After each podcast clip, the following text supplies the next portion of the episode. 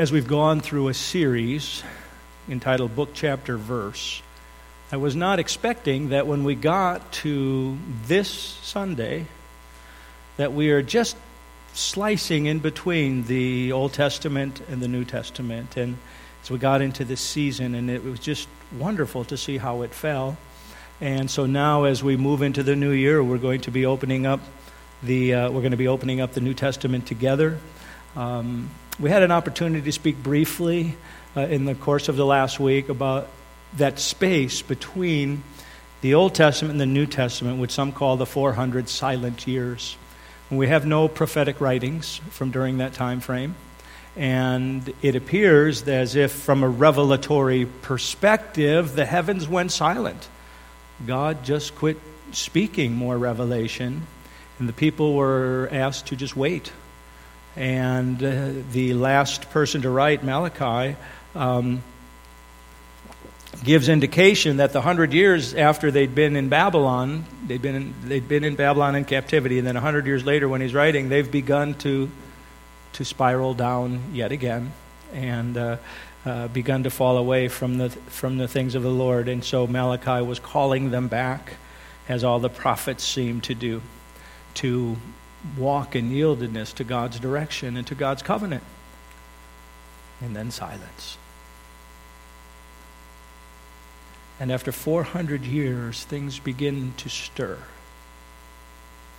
And we have that accounted for us in the four Gospels of what took place. And each of the Gospels is written for a different purpose, to a different audience. It took four of them to give us the complete picture that God wanted us to have.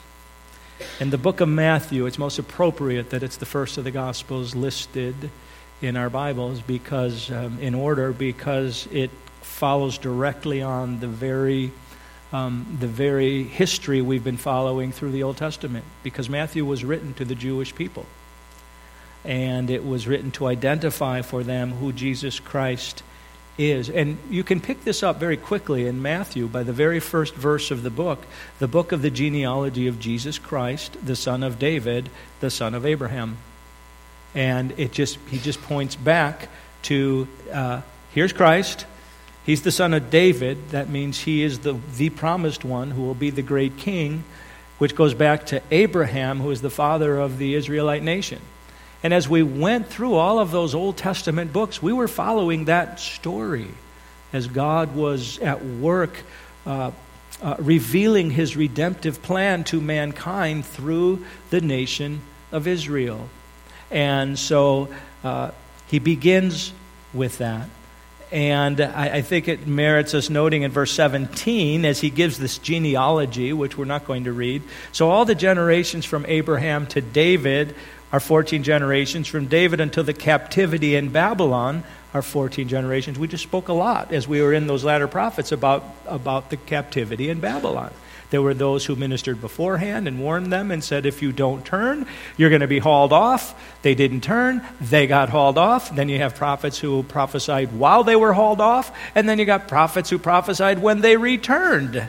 And so we just spent a lot of time uh, with writers, prophetic writers, who revolved around the time of the, their time in Babylon. And then from the captivity in Babylon until Christ are 14 generations. Again, it gives us this very historical setting as to what is happening as Matthew begins to give us this account. And we read this Now, the birth of Jesus Christ was as follows. After his mother Mary was uh, betrothed to Joseph, before they came together, a significant point, she was found with child of the Holy Spirit. Then Joseph, her husband, being a just man and not wanting to make her a public example, was minded to put her away secretly.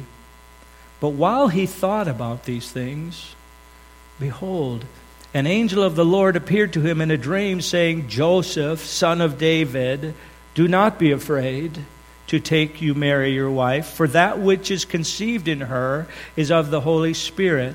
And she will bring forth a son, and you shall call his name Jesus, for he will save his people from their sins.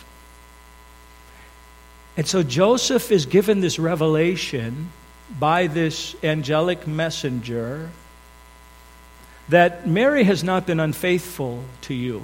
See, they have not yet had the wedding, but they are engaged. They are betrothed.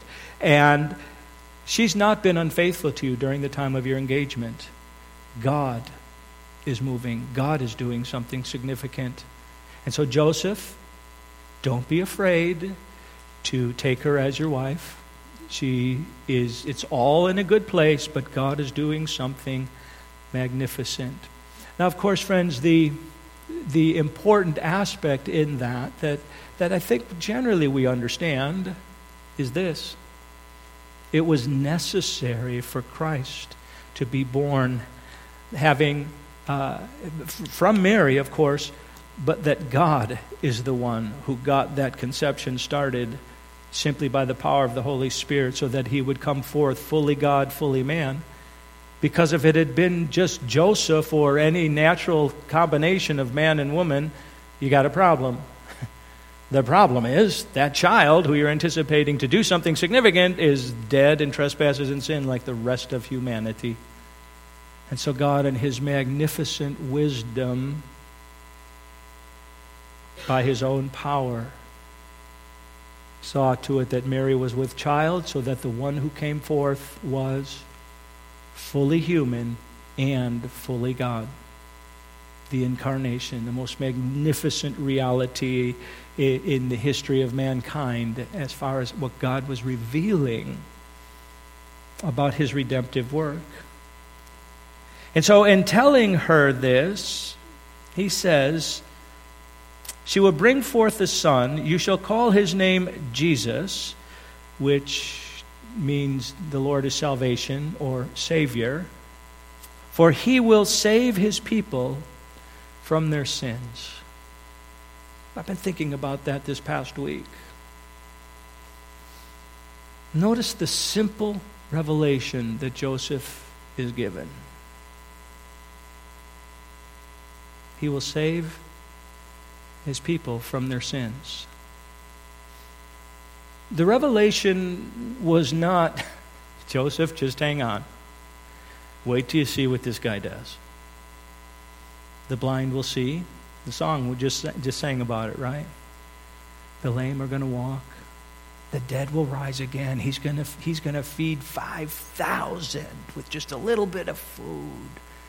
The crowds are going to find him amazing with his teaching. He's going to teach like nobody else. Joseph, you got to see what's going to happen here, Joseph. It's going to be amazing. He didn't say to him, Joseph, it's okay because this is the son of David who's going to sit on the throne in Jerusalem, is going to suppress all of your enemies.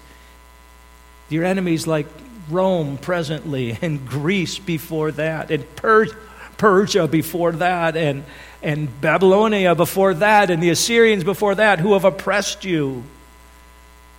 And all of those peoples that have fought over you for the last 400 years, he's going to put them all down and he's going to reign. And it is true, he will reign. He will reign from Jerusalem in perfect righteousness. But notice the angel didn't tell him about his role as king one day. He said, Joseph is going to be amazing. But what did he say? One simple statement He will save his people from their sins. Wow. So simple, so profound. The entire Old Testament, of course, which we've gone through, has been leading up to that very that very place. I often think of it in these terms that if you look at your Bible as a whole, the focal point is in the person of Jesus Christ and what he accomplished on the, on the cross of Calvary. That focal point is the place where he saved his people from their sins. Notice also that he doesn't say he's going to show his people how to live a holy life. He's going to show his people how to live victoriously. He's going to teach people how to live in love. in joy and peace. Of course, he did those things, but that's not what the angel announced, is my point. Because Jesus Christ alone, and you know this, of all the magnificent philosophers and religious leaders who have birthed great movements, they birthed them all on here's what you should do. Here's what you need to do to reach this higher state. Here's what you need to do in order to find peace. Here's what you need to do to make the world a better place. Here's what you need to do for whatever it is they're claiming will happen. But Jesus Christ was different. He said, He will save His people from their sins. It is a work that He will do. And why does that matter?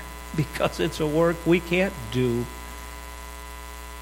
No matter how good we think we can try and be, and no matter how much how many times we've sat in church, how many times we've done those things which we think are the right things, none of them contend with the issue of our sin.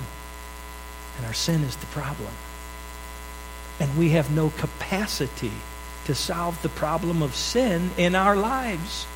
We are guilty before God. And as such, being just and holy God, He must bring judgment upon the guilt of our sin. It has to fall or he's not just. And the angel said, He will save his people from their sins. He will do the work on our behalf. He will accomplish what needs to be done. And how will he do this? This one who is fully God and fully man will live a sinless life so that he can offer a perfect sacrifice. That sacrifice, which was being pictured repeatedly throughout all those Old Testament scriptures that we had been reading. Right? When you think about what you just know off the top of your head, Adam and Eve in the garden, they sin. They cover themselves with fig leaves. God says, Sorry, not enough. Leaves aren't going to do it. Animal's going to die. I'm going to give you animal skins. Why? That's picturing the death of Christ to cover their sin ultimately. Abraham taking his son Isaac up the hill. Is there a more dramatic picture of what Christ would do? As he has his son carrying the wood, which is going to be the place of sacrifice, his son carries the wood up the hill in order to die at God's direction. The son yield, the father yielding up his son of promise. That's a picture of Jesus Christ carrying his cross at Golgotha, where they are going to crucify him. Except that with Abraham, the process, having the picture being declared, the process was interrupted. And it's Chuck who I give credit to for reminding me that the ram that was found in the thicket that uh, that thicket, another word for that is thorns, right? That the lamb caught there had the thorns on his head. All of that a picture looking forward to Christ in his coming. The temple sacrifices that were put in place, the Day of Atonement, all of it looking forward to one thing the one who would come and save his people from their sins because they could not do it themselves. And, and isn't that what the, the, the history, all those years of history, we commented on that. All those years of history of watching them continually fail, continually fail, continually fail, and God warning them, and yet they failed again. What is it doing? It's proving man's inability, his complete inability to save himself, his complete inability to make himself good, to make himself right. He can't do it. You can't do it. I can't do it. They couldn't do it. But Jesus Christ can transform us. And that's why he came to save his people from their sins, living the perfect life, went to the cross, offered the perfect sacrifice, having been pictured by all of those Old Testament pictures. so that God could then take the guilt of our sin and place it on Christ at the cross and take his righteousness and see it as upon us because we are in Christ. So the righteous penalty has been paid, and we come forth as being in Christ, righteous before God, and we can have fellowship with Him again. He will save their people, His people, from their sins. No political statement about His rule as a king. No magnificent statement about the miracles He would perform a simple statement as to why he was here. Because mankind had an incredible need. Being sinful, every last one other than Christ who's been born. And that sin needs to be dealt with. So, friends, as we finish up that whole Old Testament stretch and all of that things we've been contemplating, and we finish it up here at the time of Christmas, when we've all enjoyed or are yet to enjoy a, a later Christmas with family, please understand that the very first announcement we have recorded for us in the New Testament of Christmas ties directly into what we call Easter. And that's why he came. What a magnificent truth is ours to remember in these elements. And so, here's how this is going to work. And you've heard me say this before, but here's how it works. We're going to share these elements the, the, uh, the, the cracker type material, the bread, which reminds us of Christ's body, which was broken, the cup, which reminds us of Christ's blood, which was poured out in this process of saving his people from their sins. May I just encourage you?